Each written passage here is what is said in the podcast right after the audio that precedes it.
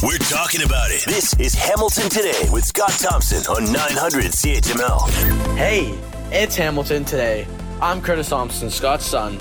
Ranger Tom McKay is on the board, while Will Erskine booking the guests. In the legendary CHML newsroom, Dave Woodard and Jennifer McQueen. Now, who wants a new prime minister for Christmas? What? Easy, easy, settle down, please. Here, Scott Thompson. Where'd that come from? It is Hamilton today. I'm Scott Thompson, 900 CHML. All right, what's going on on the planet? A new AFN uh, chief has uh, been declared. Cindy Woodhouse is the new uh, chief. And uh, when asked about carbon tax, she said, "We want to carve out too, like Atlantic Canada." So there you go. Uh, with that, Ottawa outlines its oil and gas emission cap system. Um, I, does anybody know how carbon tax works? Nobody like who who knows. And I think we're, I don't think we're supposed to know. We're just supposed to be confused as if we've been spun around three times and asked to go pin a tail on something. Um, so, uh, and, and yeah, and, you know, clearly the carbon tax, as for the parliamentary budget officer, is not making difference. It's more of a revenue generator, uh, than anything. So where does the, uh, the oil and gas emission cap go? Who knows? Don't understand. We'll try to fig- help you figure it out uh, as time goes on. Also, uh, the conservatives are doing their best, just being big bullies, big uh, prickly people. You know, just not being nice at all because they're trying to uh, delay the Christmas vacation of parliamentarians by uh, begging for uh, uh, relief for the farmers from the carbon tax, just as you know, First Nations are asking for, and pretty much uh, the rest of Canada uh, looking for a break, certainly on home heating fuel over the course of the winter. Uh, and they're they're going to introduce oh a whole pile of bills and and such and stuff, and just trying to uh, just clog everything up. To which Karina Gould uh, called that U.S. Right wing, extreme right wing politics, uh, comparing any chance that they have to uh, Donald Trump and the whole whole thing going on down there. So anyway, that's that's what it looks like. Is that uh, it looks like uh, Pierre Poilievre is going to try to hold up. Uh, hold up uh, them going out on their Christmas vacation with all sorts of stuff until he gets some relief on the carbon tax. Now, let me ask you this: Do you care? No, not about the carbon tax. I'm sure you'd all uh, want relief there. But do you care that uh, the politicians are going to be up uh, all night debating useless, frivolous things uh, instead of going on their vacation? Um, no, I don't either. So have at it, kids. Because that's what you are a bunch of kids playing on the extremes while the rest of us freeze. So, uh, you know, I don't think anybody is going to lose any sleep other than the politicians about losing sleep. So, um, you know, uh, and and again, um, if this is all the opposition can do uh, to get the attention of our illustrious leadership and somehow uh, helping us through these tough times, uh, then you have at it. You you enjoy you have a great time. All right. And the rest of us will be working away trying to keep a roof over our head. All right. Uh, another big show coming up. We're going to talk to Robert Thompson. Uh, we were talking about yesterday the death of uh, Norman Lear. I want to get his take on it as well from the Bleier Center for Television and Pop Culture at Syracuse University. Uh, but, you know, it's, it's interesting how much influence he really did have over television for a long period of time. We'll talk about that. And would any of that stuff fly now? In the world that we live in. Also, uh, Bonnie Crombie, uh, as we uh, talked about yesterday, the new leader of the Liberal Party provincially. Where does that leave everybody else? As uh, the games begin, we'll bring Peter Graefe in on that. And also, uh, the executive director of the Canadian Comedy Hall of Fame is going to be uh, joining us. Eugene Levy, Martin Short, among a whole pile of people that are inducted, will be inducted into the Canadian Comedy Hall of Fame in February. We'll talk about that, what it means, what it means to the city as well uh, in regard to the event itself. All right, a new report from uh, the Montreal Economic Institute shows that uh, Canadians are paying far more for air travel than other nations, and it is because of no, not fuel prices, tax. Because of taxes. And here we go again. You know, uh, the price of homes, taxes to that. Uh, the price of travel, taxes to that. The price of heating your home or driving your vehicle, taxes to that. Uh, which is something we've been saying for a long time. And again, after pretty much uh, maxing out the credit card, Canadians are asking, what are we getting for the buck? Uh, and I'm sure the discussion will continue. Here's another fascinating thing that's going on. The COP28 climate talks, the COP28 climate talks are going on in uh, Dubai. And there's all sorts of uh, lobbying going on and such. But it's fascinating because um, uh, the Alberta Premier is there trying to sell uh, I guess Alberta Energy and and what they are doing uh, with carbon capture and such. So it's got an, an, an interesting take this year. We're going to talk about that coming up uh, a little later on. And in the U.S., will Liz Cheney? Yeah, uh, former Vice President Cheney's daughter, will she make a run at the White House? We'll talk about that all coming up. Busy day. All in the family, the Jeffersons, good times, one day at a time, Sanford and Son, Maude, the facts of life, one day at a time. I think it's easier to add or talk about the shows that, uh, that Norman Lear was not involved in, uh, because it seemed during this period he was all over everything to do with television. Uh, screenwriter, producer Norman Lear and the man behind those shows passing away a few days ago at the age of 101. Let's bring in Robert Thompson, trustee, professor, television, radio, film, director of the Bleier Center for TV and Pop Culture at Syracuse University, and here now. Robert, thanks for the time. Hope you're well. I am. Hope you are too. You know, it, it's it's not odd to say, Robert. He had his hands on pretty much everything of that decade. He was all over the place. Yeah, well, he, I mean, there is certainly the American television before Norman Lear, especially before All in the Family, and then afterwards. Uh, uh, he is by far the most influential person in entertainment, not news and all that, but in entertainment television in the uh, entire history of the of the medium uh, down here. And he, by the time he did All in the Family, he'd been around the block a few times. He'd been writing for old live television, Dean Martin and Jerry Lewis. Uh, he flew around in a B 17 during the Second World War.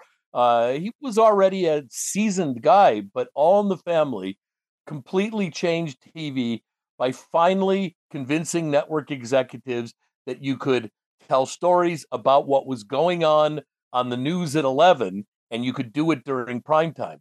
Uh, you know, throughout the 60s, we had Mr. Ed the Talking Horse, Flying Nun, The Flying Nun.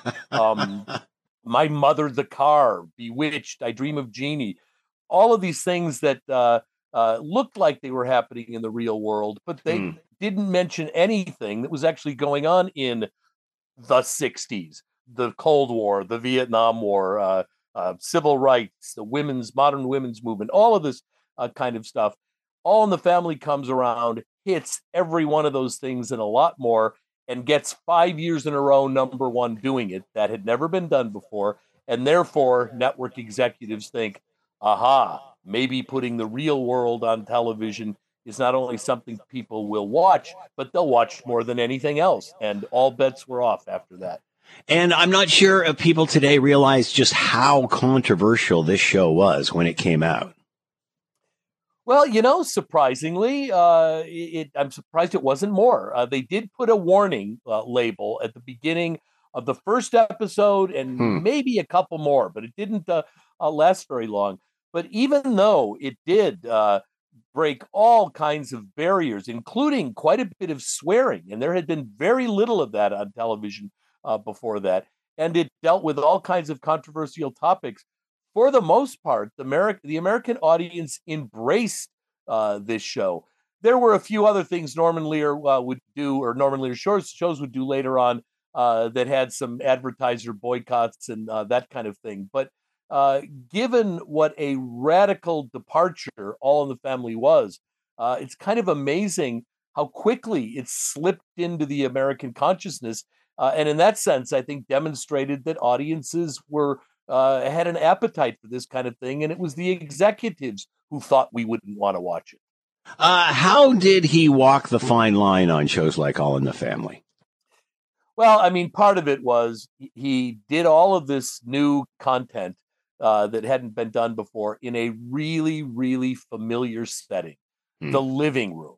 How long have sitcoms been in the living uh, uh, living room? I mean, that's what sitcoms are. It's us in our living rooms watching somebody else in theirs. That not only goes back to the beginning of television, but it goes back to radio, uh, uh, network radio back in the day. So we were kind of comfortable with this setting that we'd seen from Father Knows Best and Leave It to Beaver and Ozzie and Harriet and on and on and on. But then within that nuclear family living room, all this other weird stuff is going on. It was shot on videotape, so it had a much more contemporary news like look to it. Uh, the language was different, the content was different. And like most families, they shouted at each other. That didn't happen much on television. Hmm. Lucy and uh, and Ricky got into arguments, but they didn't scream at each other. Archie Bunker could scream at a drop of a hat.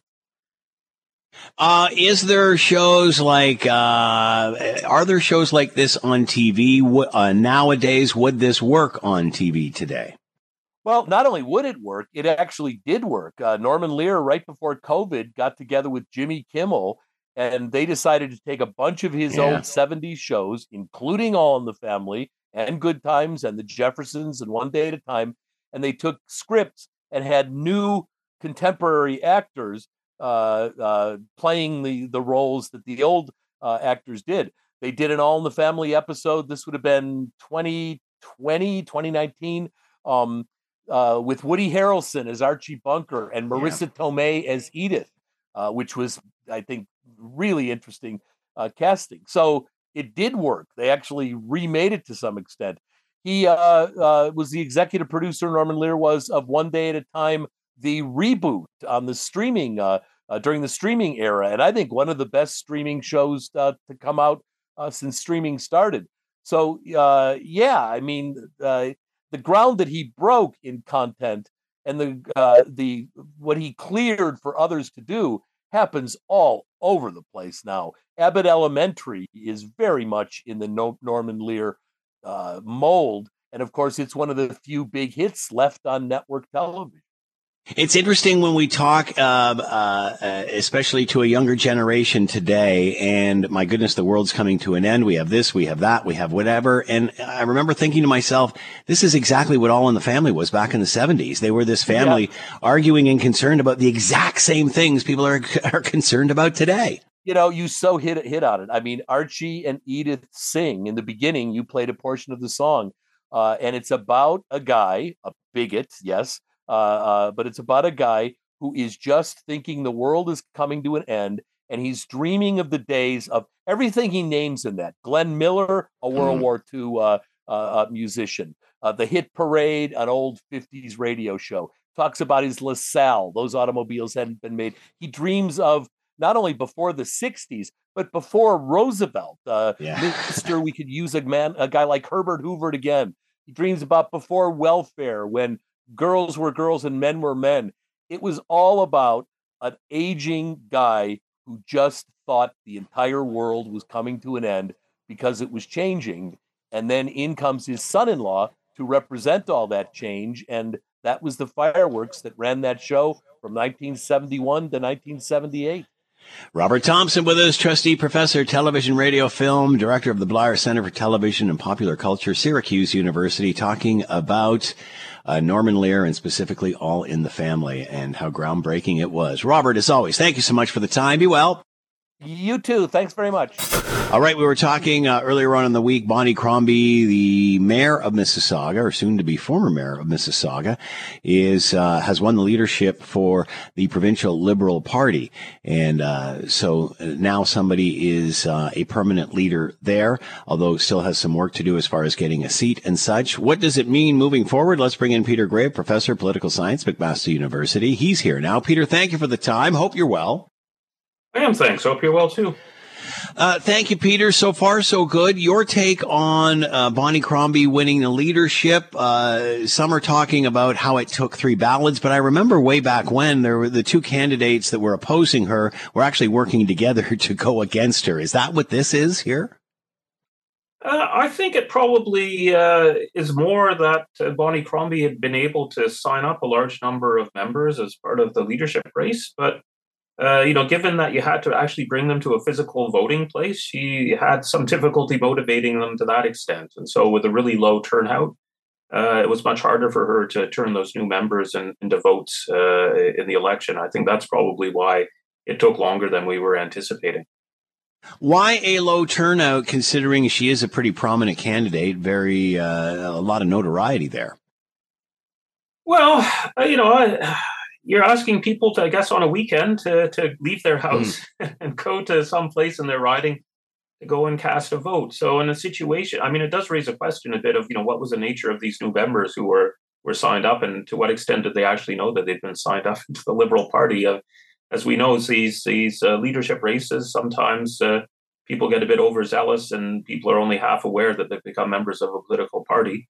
Uh, you know, and that probably works if you just have to, you know, go online and click a box on the day. You might be uh, enticed to do that, but to get them to go out and vote is a, it's a much harder issue, and maybe raises a question about uh, how many of these new members are really going to be sticking around to help build a liberal party, which is, you know, much weakened compared to its time uh, when it held power between 2003 and 2018, with a relatively low membership and some difficulty raising money.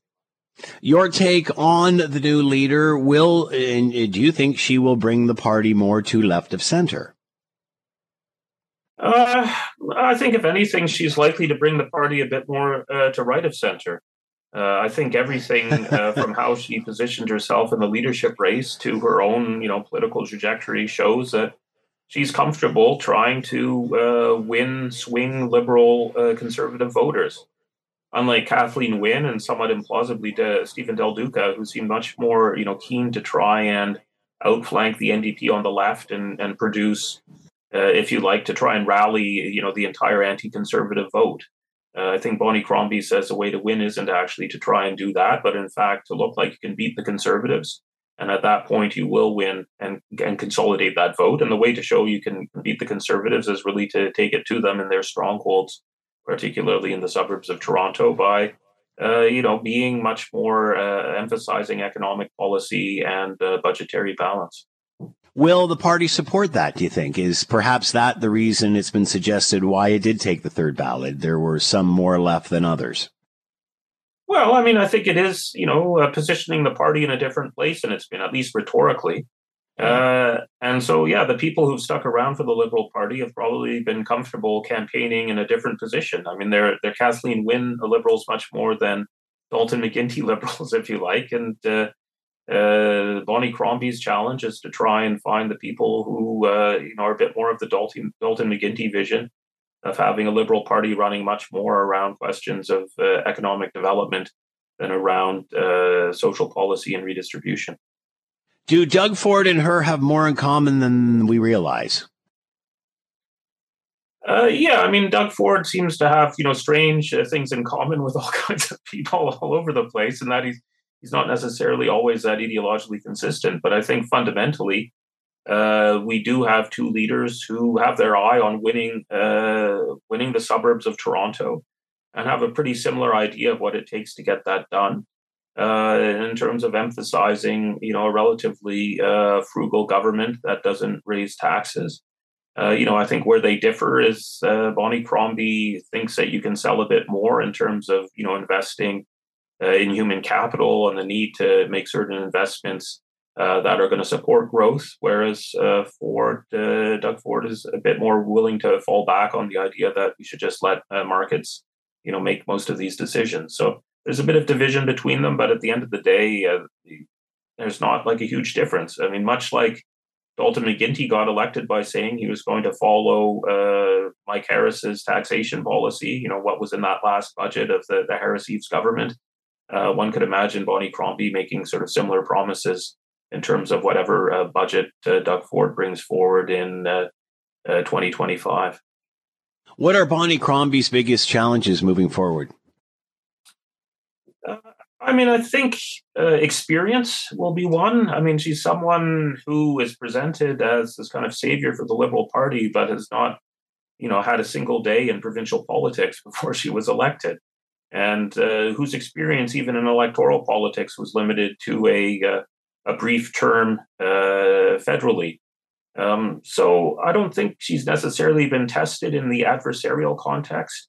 We saw during the campaign some, uh, you know, uh, some discomfort uh, in terms of dealing with the kinds of critiques she was likely to get, and even decisions to stay on, for instance, as mayor of Mississauga through a budget process, and with all the sort of forms of conflict of interest that that involves, being Liberal leader at the same time as being mayor of, of Mississauga you know, she seems willing to continue with that. So there's a way in which uh, one would think her instincts are maybe not great at this stage. And so the question will be how quickly she moves up the learning curve in terms of how to be an effective provincial politician dealing with a much more adversarial context. Where does this leave the NDP, Peter, who are obviously the official opposition? Well, I think it's a really dangerous position for them at the moment. Uh, because I think we saw in the last provincial election, over half of Ontarians wanted a change of government, uh, but ultimately they split, you know, 25% for the NDP, 25% for the Liberals. Um, and I think what what we're seeing, even with the first polls after Bonnie Crombie became leader, where the, the Liberals quite quickly narrowed the gap with the Conservatives, is that you know they're willing to rally to someone who looks like they can replace the government in place. So the danger for the NDP is you get something like you had when Dalton McGuinty was elected, or even when Jean Chrétien became prime minister, or, or Justin Trudeau federally, in that uh, a lot of your own support, even in seats you hold, ends up going to the Liberals simply because voters are, are swinging that way and seeing that as a most effective way uh, of removing the government, even if, you know, at the level of those individual ridings, it doesn't make sense. So, you know, the NDP had a chance to become the next government or to be the, the party in waiting for it. Uh, I think it's much harder for them to present themselves that way uh, if the Liberals have a new leader. Uh, the question is: Is Bonnie Crombie going to be able to build that confidence in Ontarians in the next few years, or will she be, you know, gaff prone or error prone? And that would be the opening, I guess, for Marit Stiles. Uh, obviously, three strong leaders for all three parties now. What are you anticipating in the legislature? Well, I mean, in the legislature, the Liberals are not very strong. They lack party status. They don't even have yeah. their leader in the legislature. And so, mm. the extent that we focus on the legislature, the NDP will be much better placed to be the party of the opposition and to to you know lead the uh, the framing of the news about uh, how people are holding the government to account. Uh, on the other hand, I'm not sure many Ontarians actually spend their time looking at the legislature and paying attention to those things. And so, Mm. Uh, you know, even around this whole question of the green belt, which has been highly damaging to the conservatives, it was much more what was coming out every day in the newspapers and in what the NDP was doing at the legislature that was moving the dial on that.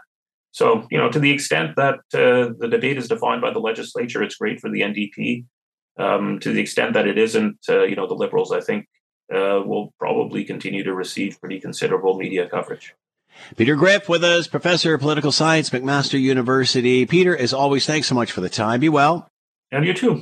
As you may have heard, the Canadian Comedy Hall of Fame has announced its newest round of inductees, including uh, Eugene Levy, Martin Short, Jim Carrey, uh, all being announced by Ron James at the Hall of Fame's class of 2023 uh, inductee announcements at the Hamilton Convention Center. It's part of a festival coming here in February and uh, going to be here for a while, it looks like. Let's bring in Tim Progosh, is executive director of the Canadian Comedy Hall of Fame, and here now. Tim, thank you for the time. Hope you're well. I'm really well. And, you, and yourself? So far, so good. Uh, Tim, tell us about the Canadian Comedy Hall of Fame. Well, uh, uh do you have a couple of days?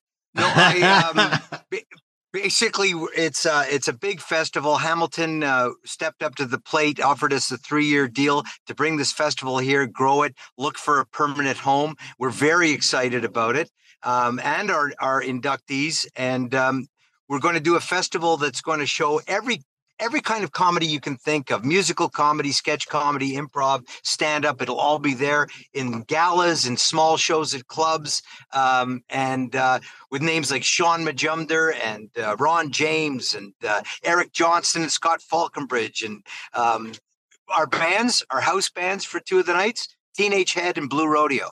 Mm-hmm. So, so tell uh, us a little. Exciting. Tell us a little bit about this deal that you've got worked out with uh, Tourism Hamilton, how this all works. Well, basically, we are uh, destined to produce a, a, festival there and do the induction process live in front uh, when the people come and get their trophies uh, as part of a big festival. Uh, this year, um, we do the voting, and the process takes about six to eight months. We have committees, we have a board, and then we have members, and then we have the public. And every every step uh, there's verifications and and uh, we look at and scrutinize who's on the list. And then uh, the it's weighted. Industry members of course and the board and the nominating committee have 60% uh, of the final vote and the public has 40% of the final vote. And we do it in three categories. Uh, we do it in the, the um, we do it in three categories. The first category is legacy and that's for people who their body of their work happened more than 50 years ago and then we have creators and they're the people who create and are be, behind the scenes in uh, not on stage necessarily. And then we have the performers. And talk about this being in hamilton over the next three years. Well hamilton has really stepped up. We have a, a, a host committee there. We have Carmen's group on side, Hamilton Volkswagen's giving us vehicles. We have um, the the First Ontario Centre, Levity Comedy Club, uh, and the uh, the Convention Centre. We're going to have exhibits. We have the Great White North set. We have the the fruit stand from Letterkenny, and we have a big display on the uh, Hilarious House of Frightenstein because Hamilton's own Billy Van uh, is going to be inducted. Um, I'll just run this down for you, Scott. In the creator, uh, the legacy category, we have Marie Dressler, uh, one of the, the, first Canadian ever to win Academy Award uh, for her performance, and she was the first uh, woman in a uh, full length motion picture with Charlie Chaplin. Um, then we have the Happy Gang, which entertained the troops and, and all of Canada in World War II. Two million listeners uh, uh, a show in Canada between 1939 and 1957. That was their average. And as Ron James pointed out, I think Canada's population at that time was only 3 million people. So that's a pretty good uh, uh, ratio. And then the final one is Rose Ouellette, a francophone entertainer who um, sold out shows in Quebec for 17 years and is a legend in Quebec. Then we have the creators. Uh, Joe Bodolai, who was instrumental in uh, um, launching the careers of many comics through his show on CBC Comics and helped launch the Comedy Network.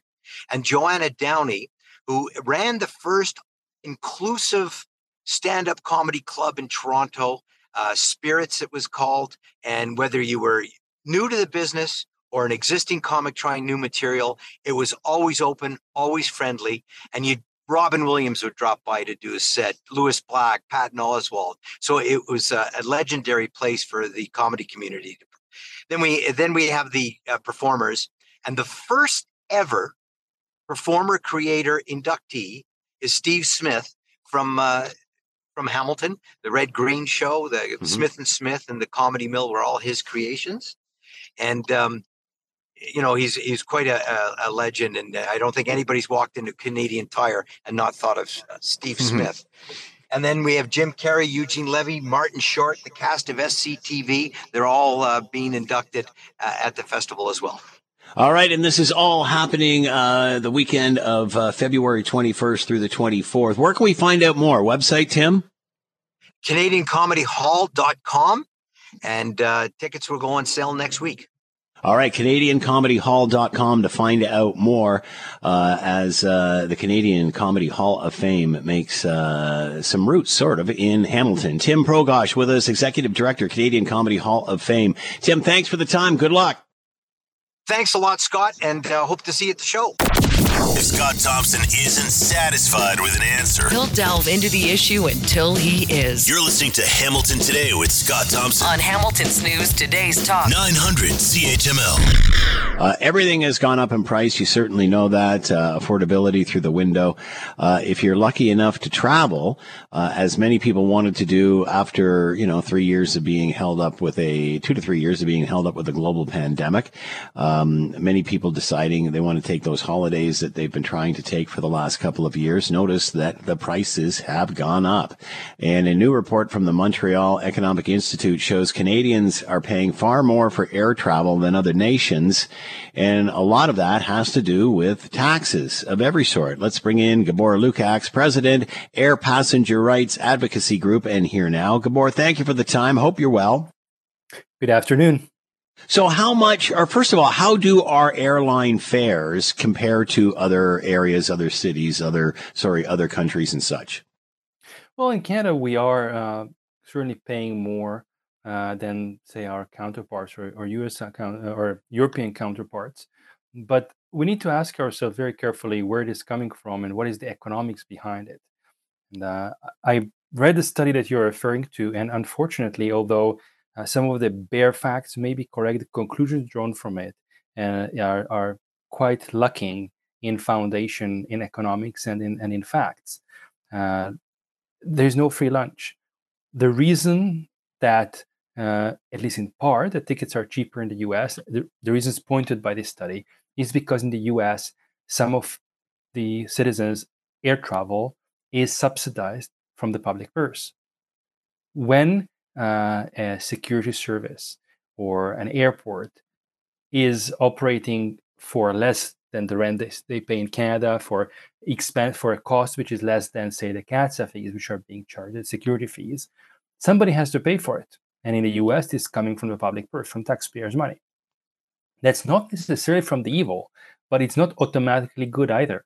It is a question of actual economic cost benefit study of how much extra uh, revenue um, in form of tax revenue it may bring if uh, we decide to subsidize some of the air travel from taxpayers' money. And what do we have to give up for that? So all those who who jump on this specific study to argue that we should get rid of all those taxes uh, to make travel more affordable, I would pose to them the question: Well, what type of health services are, are you going to also uh, cancel, scrap because the the tax savings uh, that that you incur as a passenger has to come from somewhere. So, are you saying other airlines are, subsidized or, or, get more subsidization through the government, uh, i.e., the U.S.? It's not, it's not the airlines themselves directly per se, but yes, it is the passengers. It is all these services that are attached to the to the operation of the of the mm-hmm. airline, such as airport facilities, the security checks. Either there are only two possibilities: either they are charging the full price to the passenger, or the airline in some ways, which gets back to the passenger, or it is being subsidized directly or indirectly from taxpayers' money. So, our taxes, considering, are not too high on airline travel? Uh, I'm not sure if they're too high or not. I, I, what I am concerned particularly is that this study, so-called study that we are talking about, is a populist uh, propaganda that is not properly supported by economic research and doesn't properly answer the question in, in, a, in a scientific manner whether uh, these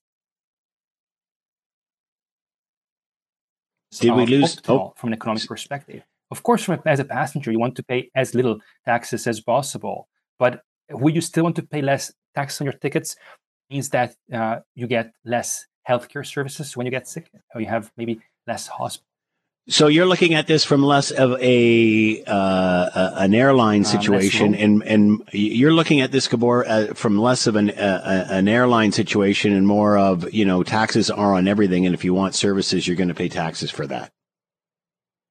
That's right. The the, the, the way I we're losing Gabor. Are you there, Gabor? Through the lens of uh, economics, through the lens of how it is going to how you know, there's only one budget, only one mm-hmm. pot, and the question is how um, taking some money from one place is going to affect other needs. Are Canadians getting value for their airline dollar? That's a, that's a far better question. The Canadian airlines are providing quite poor service, uh, and we're going to left. Uh, Gabor, you're so, Gabor. Um, unfortunately, that, that, that's that's Sorry, keep going. Gabor, you keep cutting in and out, so we're having a hard time. Let's try it one more time. Go ahead. Um, so, um, unfortunately, we're getting quite poor service as Canadians uh, when it comes. All right, we're out. Uh, Gabor Lukacs with us, president of Air Passenger Rights Advocacy uh, Group. Unfortunately, uh, we've lost uh, connection with Gabor, and uh, it, it, doesn't seem to be uh, working out for us this time. You're listening to the Hamilton Today podcast from 900 CHML. A record number of fossil fuel lobbyists are at the COP28 climate talks, analysts say. Uh, and what does this say about where we are? Uh, let's bring in Kerry Bowman, professor with the School of Environment. Uh, let me start that again. Kerry Bowman, professor with the School of the Environment with the University of Toronto, and here now. Kerry, thank you for the time. Hope you're well. Very well indeed. Happy to be here. Kerry, thanks for the time. You know, um, I think most Canadians, if not all, want to save the planet and, and move forward towards, uh, you know, a greener planet and such. But it just seems that we are firing off in several di- uh, different directions with a lot of complicated programs that nobody knows whether are working or they're not working or what's going on. And, you know, I, I was fortunate enough to go uh, through Europe uh, several weeks ago and I could not believe the amount of coal I saw coming in on barges, trucks, what have you, uh, in my time there. And, you know, we hear a lot about oil and gas, oil and gas. We, we rarely hear about the biggest polluter, which is coal. Rather than firing off in a bazillion different directions, why don't we aim at getting the world off of coal and then go from there? Because it seems eh, we're trying to get the world off of everything. And if we can't get them off of coal, how do you get them off of everything? Yeah, no, and it, it's a fair question. And of all the fossil fuels, you know, many would agree with you that coal is the first place to go. Well, look, you know, it's the same problem that we've got all over the world. Uh, you know, we don't have a global order, so things are very, very fractured, and the world's a very divided place at this point. So, you know, that's definitely one of the problems. But there's a lot of economies that feel they're in no position, they cannot compromise their economies. Um, therefore, coal is what they have. I mean, and if you look at big economies like Australia, now Canada doesn't have a lot of coal, but you know, big economies like Australia certainly does, and China absolutely does. So here's where it gets complicated. You know, you look at China in a lot of ways, they're kind of, which surprises a lot of people, but they're kind of world leaders on green energy. They've done more than a lot of countries have. They have high technology, they're converting left, right, and center, and they're expanding coal plants left, right, and yeah. everywhere else. So, you know, that is is one of the great concerns, and they're feeling the impact very, very much. Um, their their coal has increased. Last summer, they had extreme heat. They had drought. Uh, the Yangtze River, you know, fell in volume, so they had less hydroelectricity because of the heat waves, they were burning more coal for fuel. So we've got this incredible circular problem. But it's part of all the same problem. And, you know, we tend to look at these problems nationally. Like we're all fighting in Canada now with, you know, the news coming out about what we're going to do with, with the cap system, with our own system. But what we miss is the big picture that, you know, the mm. planet is the life support system.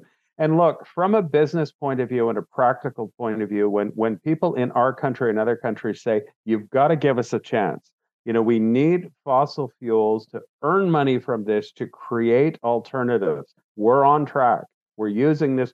It sounds great. Here's the thing we don't have time for this. We, we're really, really against the wall in this decade um, and in these years because the situation is so dire and and you know the rise in, in global fuels and, and and this is we're at a pivotal point so it makes perfect sense when they say give us some time. Give us a chance to convert. You can't do this overnight. I get it.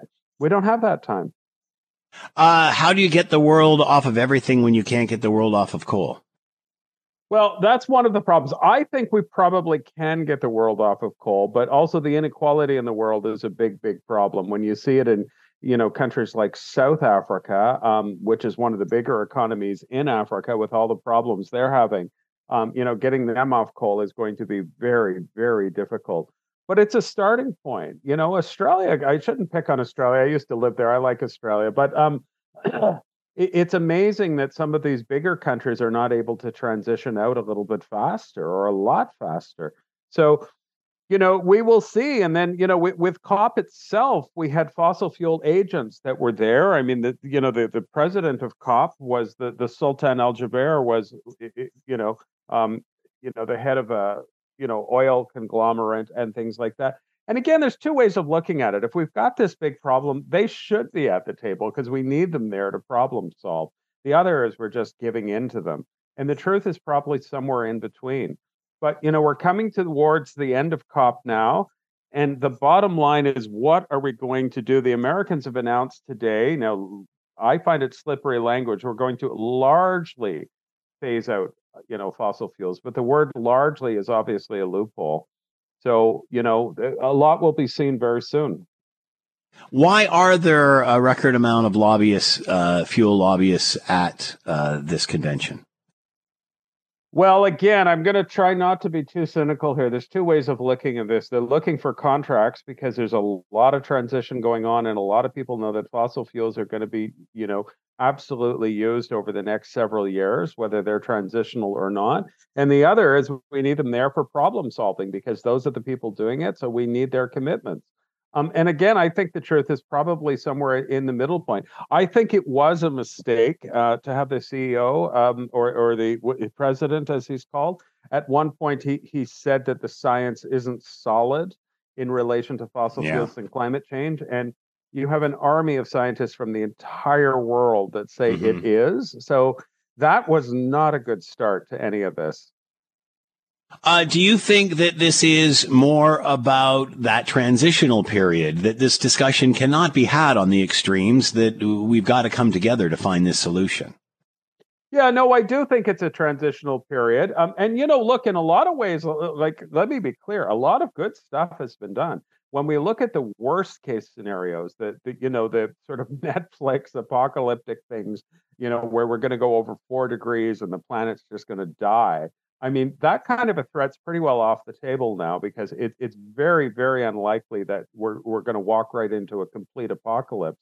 But are we going to meet 1.5? We I, look here, you heard it here, but and I may be criticized for it. It's almost impossible now that we're going to meet 1.5.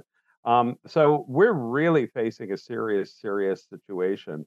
Um, and, you know, at least they're meeting, but boy, the size of these conferences, they tend to turn into more of a trade show than anything else. Mm. But but let's hope there's some last minute good things that come from it. Should we be considering providing the cleaner liquid natural gas that so many countries are asking for rather than watching them go back to coal? Yeah, natural. You know, I'm not an expert on all these things, so I, I'm, I'm going to speak cautiously here. And and nuclear is another option. But coal is definitely the biggest, biggest problem. Uh, there's no question with that. Um, but uh, you know, natural gas may be an improvement. Certainly, a lot of people are talking about nuclear. Nuclear comes with risks as well. But one of the ethically controversial elements is a loss fund for for lower income countries because what mm. is hmm. happening is the people countries like ours that consume the most and do the most damage um, we have the least effect from climate change and and you know rising sea levels and and p- countries in the global south with crop failures have the highest amount. So an ethical argument is that we would have a loss and damage fund and it, it looks like we probably will.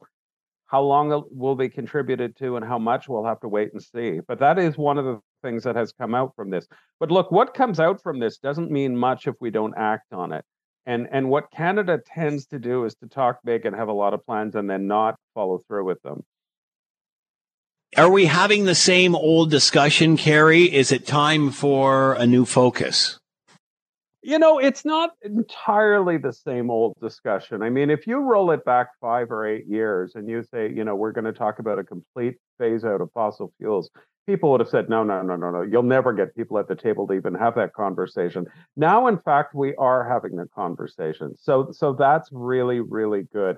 And look, a lot of progress has been made, but not enough progress in total to really bring things down. But, but progress has been made.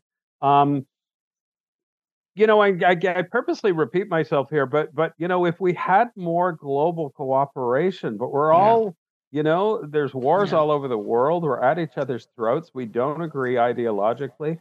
You know, we're we're fighting with China. We're practically at war with Russia. Well, we aren't technically, but you know what I mean. Mm-hmm. I mean, these kinds of things are huge problems because the big long-term threat to us all is this. Kerry Bowman with us, professor, School of the Environment, University of Toronto, talking about COP28. Kerry, as always, thanks so much for the time. Be well. You too. Best wishes. Uh, Liz Cheney, daughter of the former vice president of the United States, is weighing in on a option of a third party U.S. presidential run. Uh, she says Donald Trump threatens democracy in the U.S. Let's bring in Jason Opal, professor, Department of History and Classical Studies, McGill University, and here now. Jason, thank you for the time. Hope you're well. Thank you. Uh, talk a little bit about running as a third party candidate. How does that work? So the rules for running uh, for president of the United States are remarkably unformed. Like there's no there's no constitutional basis for this because the framers of the Constitution never thought that there would be parties, never envisioned party competition. So it's just a matter of what the political organizations that are around will allow for. And almost always in the last 150 years, or actually always over the last 150 years, that's been the Democrats and Republicans third parties kind of come and go um, as long as they get a sufficient number of um, people to sign on to support a candidate. Uh, they can participate in, in, debates and sometimes have an effect. Um, basically, in recent history um, and even distant history in the United States, third party candidates have mostly played spoiler roles, just to say they've you know moved votes away from one candidate or the other um, rather than being a serious contender for themselves. And I imagine that's what would be the case with um, with Liz Cheney if she decided to to run. She says her reason for running is to keep Donald Trump out, that he is a threat to democracy. Does this help or hurt the cause, do you think? Well, she definitely has a very strong platform to make that claim because she's a not just a Republican and a lifelong Republican, but a quite a very conservative Republican. Therefore, for her to have made such a strong and consistent stand against Donald Trump, which she has throughout her really throughout the last five years, especially the last two years, you know, she has a very strong foundation for saying that. Um, having said that, the with the exception of the one thing that she floated, which is the possibility of a bipartisan ticket, that would be really interesting and new. But with laying that aside, if she does not do that interesting thing, it's a pretty narrow lane in the electorate that she could occupy because she's not going to get the support of many Republicans, the vast majority of whom support Trump or at least like Trump, nor is she going to get a lot of Democrats because she's a conservative Republican. Is Biden sort of on the same plane in the sense that, you know, we, he's been uh, quoted as saying recently uh, one of the main reasons he's going again is to keep Donald Trump out. And if Donald Trump wasn't running, he's not sure he would be. Well, I mean, so Biden definitely has, you know, there's there's a pretty united front around everyone besides Trump and his supporters that Trump is a unique and existential threat to the constitutional order of the United States of the kind that has existed since 1789.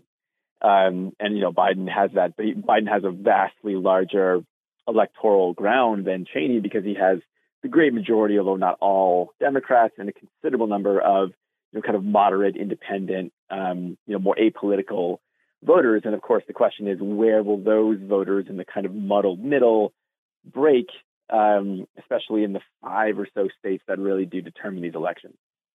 Uh, what do Republicans think of Liz Cheney? That's a very good question. It, it, it, there's two different kinds of Republicans uh, for our purposes here. One kind are those in the Senate, and the other are everyone else. Um, in the Senate, she has a lot of respect among Republicans, even those Republicans who won't say that out loud um, because they're scared of Donald Trump or love Donald Trump. Um, the more they're scared of him, uh, they won't say it, but they have a great deal of respect for her, and they show this in various ways. And Democrats too really do respect what she's done, you know, over the last two years relative to the um, attack on the Capitol, and so she has a you know real you know backing there. But among the overall Republican voters, uh, you know, she has a very limited lane. 80% of them or so have a very positive view of Donald Trump. Um, and she's basing her new political career opposing Donald Trump. So she doesn't have very much, much to play with when it comes to Republican voters. Uh, does Donald Trump still have a grip on the Republican Party? And with his legal issues, could this all be a moot point? He definitely has a grip on the Republican Party. There are um, you will find, I think it's fair to say, wishful thinking among various media and figures and journalists. You will find lots of wishful thinking among a certain number of very, very wealthy Republican donors of a more con- conventional conservative type, that there's a real competition for the nomination and that Nikki Haley is quote unquote has momentum. I think that's all, you know, that's wishful thinking. It's it's it's willfully ignorant of the overwhelming evidence that Trump has an iron grip on the party um, at all levels, county, state, local. Uh, you know, that's done.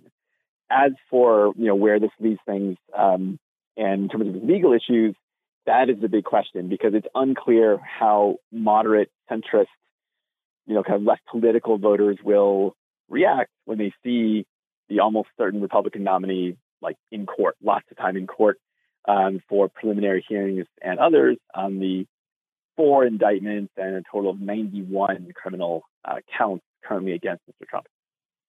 Jason Opal with us, professor, Department of History, Classical Studies, McGill University. Liz Cheney weighing in on a third party U.S. presidential run. Jason, thank you so much for the time and insight. Much appreciated. Be well. My pleasure. When there's an issue, Scott is all in on getting to the heart of it. This is Hamilton Today with Scott Thompson on Hamilton's News Today's Talk 900 CHML. Federal Liberals have released their framework for emission caps for the oil and gas sector. Draft regulations are planned to be published uh, by the spring with regulations in place by 2025. Some are arguing that capping Canada's emission is a faulty plan that will only serve to hurt our economy without doing much for the environment. Let's bring in Renaud Brassard, Senior Director, Communications with Montreal Economic Institute and here now. Renaud, thank you for the time. Hope you're well. I am, and thanks so much for having me. So we're constantly hearing about targets, and they're usually targets that we don't meet. Uh, is is there any different here? Any reason to be optimistic about this? Is it possible? Honestly, there's not there's not a lot to be optimistic about here. Uh, look, is it possible that Ottawa reduces the amount of oil we produce in this country and eliminates thousands of jobs with it? Yeah, that's that's certainly a possibility. But in terms of cleaning our air, that's unfortunately it's Ottawa is, is, sort of missing the mark with this, uh, simply because every single barrel of oil that we're not producing here is going to be happily produced by nations like Russia, Iran, or mm-hmm. Venezuela that will be glad to get the money from it. They'll be glad to get the jobs and investment from it. Uh, and they just won't have the same stringent environmental standards we do. Uh, so by capping oil and gas emissions here, what Ottawa is doing is is not so much helping the environment as exporting jobs and investment.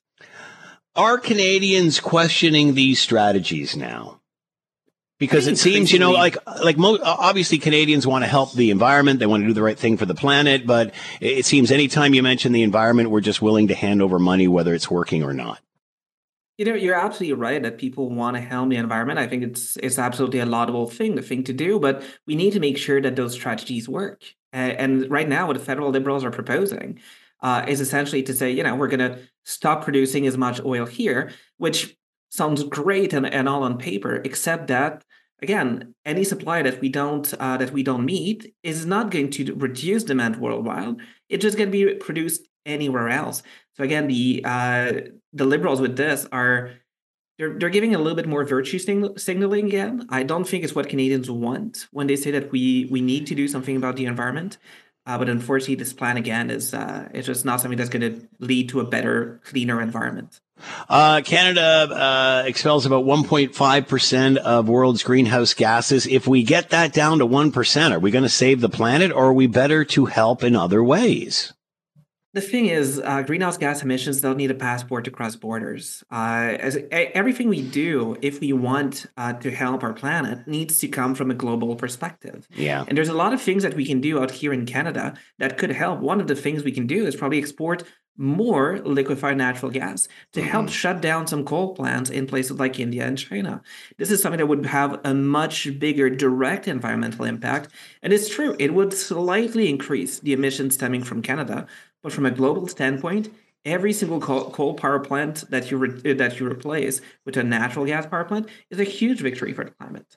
I've been trying to bring this up as much as I possibly can, and it just seems that nobody is listening to this. And and you know, my famous phrase that I'm using all the time on this show is, "How do we get the world off everything if we can't get the world off of coal? Should we not be focusing on one thing, then the next, then the next, in order to get this done?"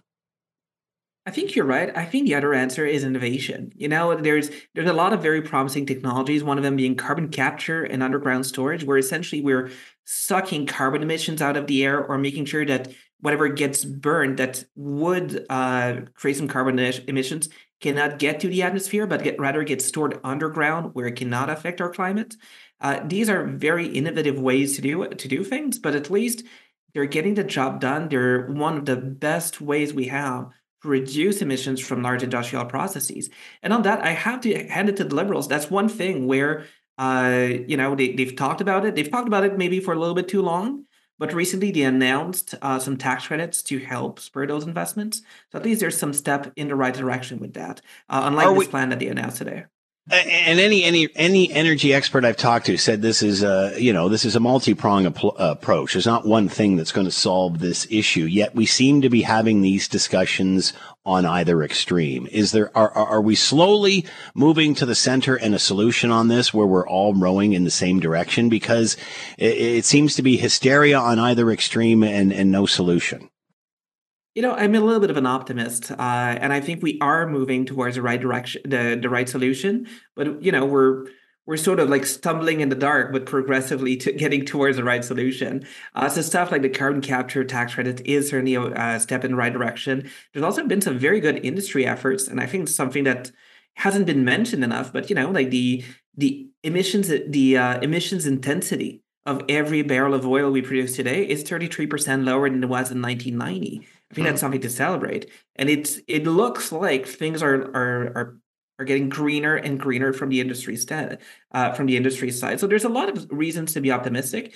I guess today's plan is just not one of them, unfortunately. But there's there's a lot of other things happening that are actually making a meaningful impact, a meaningful difference. Is there a business case for Canadian liquid natural gas? Oh, absolutely, there is. Uh, and you don't have to listen to me only to say that. Uh, you know, the uh, the Germans were interested in uh, in Canadian liquefied natural gas when they were looking to uh, replace Russia. Uh, Japan, China, a lot of countries in Asia are also interested in Canadian liquefied natural gas uh, because they know that we are a reliable trading partner that we can get the, that if we can get the, the products to Tidewater, the moment we can get them there, we can get them to those other markets that need it. And unlike places like Russia, Iran, or Venezuela, we just don't have the same uh, abysmal human rights uh, and mm. Lack of respect for democracy uh, that, that that these guys have, unfortunately. Renaud Brassard with us, Senior Director, Communications, Montreal Economic Institute, and talking about uh, emission caps and everything to make the planet greener. Are we rowing in the right direction? Renaud, thank you so much for the time and insight. Much appreciated. Be well. Well, thanks to you as well. It was a pleasure. I love uh, I love having Erik Tomas on the show, uh, fellow motorhead, and uh, he's been covering it for a bazillion years on the Raceline Radio Network, the show you hear every Sunday, right here on CHML. Well, we all got a note this week that the legendary Erik Tomas is hanging it up. And at the end of the month, he is retiring. And, uh, you know, first, once the tears stop, uh, what are you doing? And then, then we all realize how old we're all getting, and the rest is history, as they say. Erik, thanks for the time. Hope you're well. Oh, always good to be on with you, Scooter, and you're you're so kind to bring me on to, to talk about this. Yeah, it's it's time. I'll be uh, 71 years young uh, in January. I've been in I've been in the broad yeah I'll, I'll be in the broadcasting game 48 years, almost 50. 31 of those with Raceline. It's time to uh, put it up on the trailer and uh, you know take all the fuel out of it and let someone carry it forward. If indeed, I'm trying to use all the racing vernacular and, and cliches I can think of, but I, you know, so I can get out and at least do some traveling and get away from being stapled to the to the thing on Sundays while I'm still able to walk and enjoy and get around. And I mean, I, I'm I'm a gearhead first and foremost, like you said off the top. You're still going to see me around the racetrack. You're not going to get rid of me that easy. The only difference is I won't be carrying a tape recorder around together. Sound. Yeah, and people just don't realize what needs to go on behind the scenes in order for you to get that show going. I remember we were trying to hook up at the Toronto Indy, and you were like so busy doing so many different yeah. things. It, it, just, you know, you forget about how much structure is involved in all of this. Has any of this sunk in yet? Yeah, it has. I mean, uh, I, w- I was just doing some interviews with uh, with Dave Roberts, who writes for Area Auto Racing News up and down the Eastern Seaboard, and he says, "Is there going to be a time in the spring when all the local tracks open up that you're going to think it was a mistake. No, I've, I've given a lot of thought. I can I can afford to retire, and I, have got my, my my little space in the Canadian Motorsport Hall of Fame, and I've had.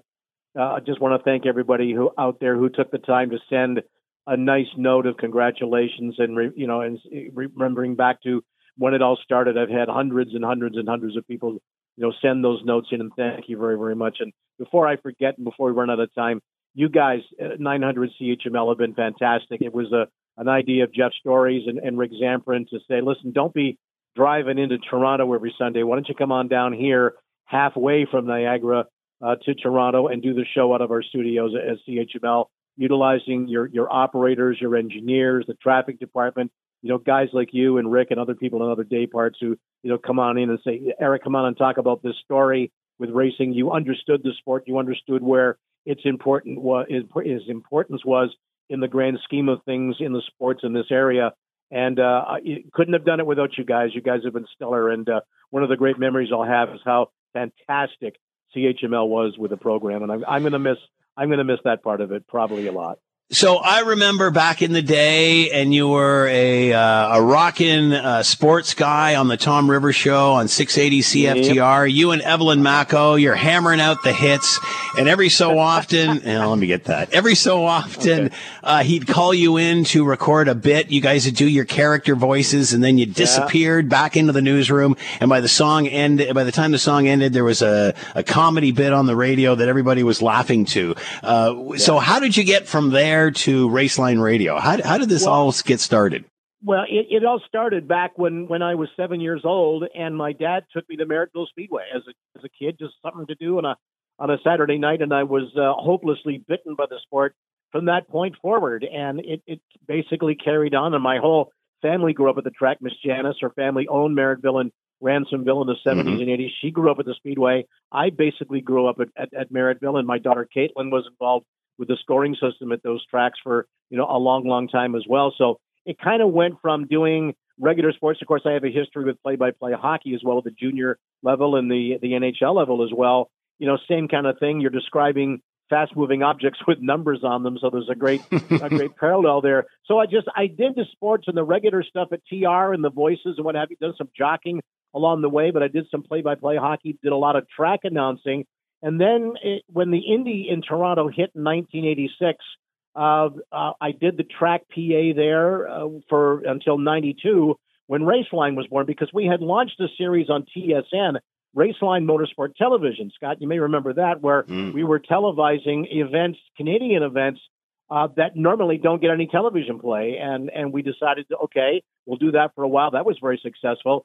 I've always wanted to do a companion radio program because up to that point, there wasn't any race results that you were going to get on the radio or television. It was only what you saw on hmm. ABC Wide World of Sports, and you had to wait for the you know the papers and the publications to come out, like National Dragster or or, or Wheelspin News, to figure out who the hell won uh, you know in another speedway in some other part of the country that you're trying to follow. We wanted to change that. We wanted to come on on a Sunday night and tell you who won the NASCAR race, who won the IndyCar race, who won the Formula One race, but then me, who, who won at Flamborough, who won at Merrittville, who won at Cayuga Speedway, who won at, the drag strip at, at, at Cayuga Dragway Park. You know, we wanted to change that whole thing, and then it became national.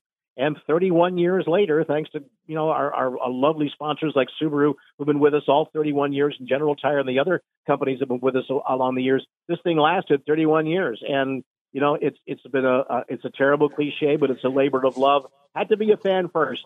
You know, you say I'm a gearhead. You got to be, but you got to mm. love the sport, and you and you love talking to the athletes, and it's a lot of work. But it didn't seem like a lot of work because I like the sport so much. Um, most memorable moment or interview, and I'm guessing the most memorable uh, memorable moment being inducted into the Canadian Motorsports Hall of Fame. But I'm uh, that's uh-huh. my that's me talking. What, what are your thoughts?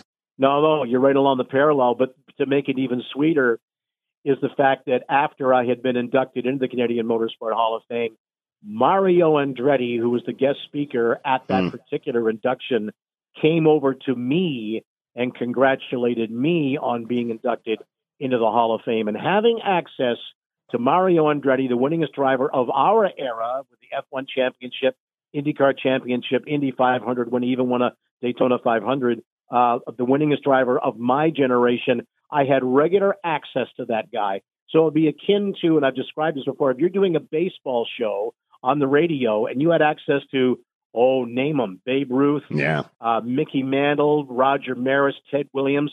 It was to have the winningest driver of my era on the show with us on a fairly regular basis, and his son Michael as well, seven-time winner in Toronto, to have access to that guy was indeed the highlight of all 31 years of this program. We interviewed all the stars, you know, the, of all the pursuits, Canadian, American, international. It didn't really matter. But the fact of the matter was, you know, having Mario on the show was just so unbelievable. Then to have him, after I'm inducted into the Hall of Fame, come over and say, Erik, you absolutely deserve that. And uh, you have a fantastic career from what I've seen there. And you really do uh, deserve that. And I just wanted to come over and congratulate you on that. And I thought, okay, I can even do his voice maybe, but to have him congratulate me is something I'll never ever forget. Your wife's going to go nuts listening to all this around the breakfast table. You know that, don't you? Well, she's she's already crazy from it, so I can't do much more damage. So, what do you, are, you- going to like uh, just uh, go out and watch the grass grow? Or Are you going to do Yeah. something that's less demanding? Uh, yeah, yeah, Yeah, you know, maybe. like it's like you know, you're you're you're in your seventy first year. It's like it's not like you don't deserve this, but you know, I, I'm just like I'm hanging on to your coattail there. I hear you, buddy. No, no. I, I I think initially until maybe the spring, I'll just you know take some time off, and you know we're going to do a little bit of traveling here and there, and going to go away for Christmas for the first time ever, and just relax and kind of get away from it and get away from the uh, the regular routine because our show was we, was was year round because we do Yeah. best ofs over Christmas and New Year's, as you know, and the shows are carried on, on CHML. You know, it, just a chance to get away and loaf a little bit. Come the spring, we'll see. There may be some room to do some part time work within the business, or maybe even some, you know, some local radio. I don't want to do Monday through Friday anymore. Yeah, I'm yeah. tired, basically. But I mean, I'm also a musician, and I also want to pursue doing the music thing. I have been in bands before, you know, and I want to do, you know, just do something, you know, a couple couple of nights a, a month, you know, and do get back into the music thing. I did that a little while ago. I proved to myself at the age of 69, 70 that I could still do that, and, and that was kind of gratifying too. So I've got a lot of things on the on the go here, and uh, keep the grass cut on a more regular basis, and not blame having to go to a racetrack somewhere because they didn't cut the grass. Anyway, Erik? just getting out and enjoying it, and enjoying the family, and getting away from the from the, the regular. Dr- I'm still gonna you know drudgery. I'm gonna call it drudgery. Did I just do that? No, but you know you know what I mean, though, Scott. Yep, I mean, absolutely, just- absolutely. Just get away from the regular routine Yep. of it because I've been doing that for the last 31 years and close to 50 in the broadcasting game. It's Well, time. Erik, we are going to miss you uh, listening to you on Raceline Radio on a regular basis, but I know we'll be bugging you to come back on uh, as often as we can in order to uh, get your expertise, commentary on everything that uh, goes round and round. But it's been an absolute thrill over the years having you on, and of course, uh, being a part of uh, the show with CHML and you guys doing it here and such. Uh, so, best of luck to you, and hopefully, we'll chat again very soon. And hopefully, I'm going to squeeze you in one more time before the end of the year. Uh, look forward to that. Scooter, you've been fantastic. You and I are are, are gearheads, and this one got to do another trip over to Ransomville. Go to Yes. for Wings. That's what it's all about, baby. That's, what it's all about, right? We're going to do that. And listen, you're kind. You're, you're one of the good guys, Scooter, and uh, always enjoy being on with you. We'll talk to you again soon. Scott Radley coming up after the six o'clock news. You can read him in your Hamilton Spectator. He is with us now. Scott, thanks for the time. Hope you're doing well. I am well. How are you? I'm doing very well. You've got an interesting guest coming up and an interesting segment. Uh, Brock University professor uh, and a woke class telling him what to say. This is going to be interesting. Well, this all stems in, and I did you see any of the clips of the congressional hearing from the states this week with the Ivy League prof- uh, presidents? No. So the president of Harvard and MIT and Penn were brought were summoned to this congressional hearing because there were all these complaints and reports of anti-Semitic things, people chanting for genocide against Israel on campus, and so they were called to say, like, what are you doing about this on your campus? And is this against your code of conduct? And the amazing thing was they couldn't answer that question. And if you go online, it's it like Penn apparently I read something today that as a result of the answers that the Penn University president gave, they've lost $100 million in pledged donations from alumni already Oh this my. week. They, wh- when the question was asked, is this against your policies?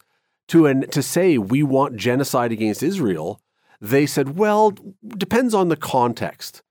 And and the congresswoman was like, "Sorry, what's the context?" And the well, did it lead to action? And so she says, "So so you're saying that if you say this, but it doesn't actually lead to a genocide, it's fine. If that person doesn't commit a genocide, I mean, it was the- they couldn't somehow bring themselves to say no, this is not acceptable." And you know, Scott, one of the reasons that I wanted to have this uh, this Brock professor on, who's written this piece in the National Post today, is Do you, you tell me, Scott? You tell me this. You, you can have people marching on campus calling for intifada or whatever else. What do you think the response would be from any Canadian or American university if somebody, one person, stood on campus and said, I am calling for the death of all African Americans? Mm. You know exactly what would happen. You know, and, and so it should, but you know exactly what would happen. And so this is the question is, what, what have universities now essentially put themselves in a position where they're either showing themselves to be something they probably don't want people to think they are, or they've painted themselves in a corner where now they have to let everything go.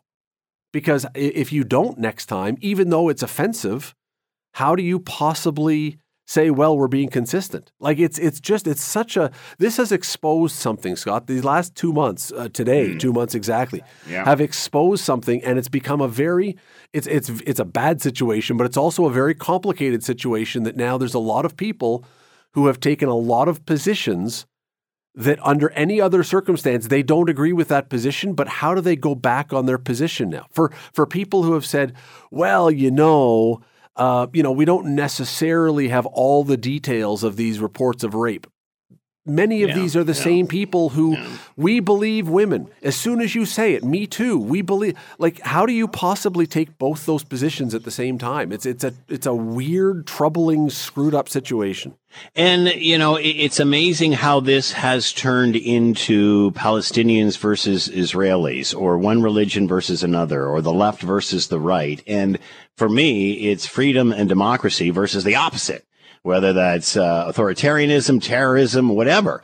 And for me, it's not about those two segments or those two uh, ethnic uh, uh, groups. It's about freedom or not. And and we don't seem to be separating Palestinians from Hamas. And and I'm not sure why that discussion is not being had. Well, we I agree with you. We were very clear, most people I think were very quick and very clear after 9/11 to separate Muslims and Saudi Arabians from the people who took those planes into the towers. Yeah. And justify and, and rightly so. Did, Yeah. That was not a reflection of everybody. And so you said no, they were terrorists. Those are bad people, they are terrorists. They are not representative of everybody from the country or religion that they are from. And so, yes, in, in this particular case, though, somehow uh, Hamas it's it's getting convoluted. It's getting it's, Yeah. now part of it. Pro, it is a little more complicated, only because Hamas at one time was elected by Yeah. the Palestinians. But I still don't think that means all Palestinians are saying we're in favor of what happened. I don't believe that. Scott Radley coming up after the six o'clock news, and you can read him in your Hamilton Spectator. Should be an interesting show. Scott, thanks for the time. Good luck. Be Thank- well. Thanks, Scott. Thanks for listening to the Hamilton Today podcast. You can listen to the show live weekday afternoons from 3 to 6 on 900 CHML and online at 900CHML.com. That's it for us. Thanks for listening. As always, we leave it to you, the tax-paying customer, to have the last word. This text is uh, from Mike from Burlington. I just want to take this Thursday to remind everyone to be more positive and more of an annoying neighbor. Listen to your favorite music, set off fireworks from your backyard, shovel snow off your driveway and onto the neighbor's driveway. Because as the world gets darker, there's still hope to be the annoying neighbor. Merry Christmas.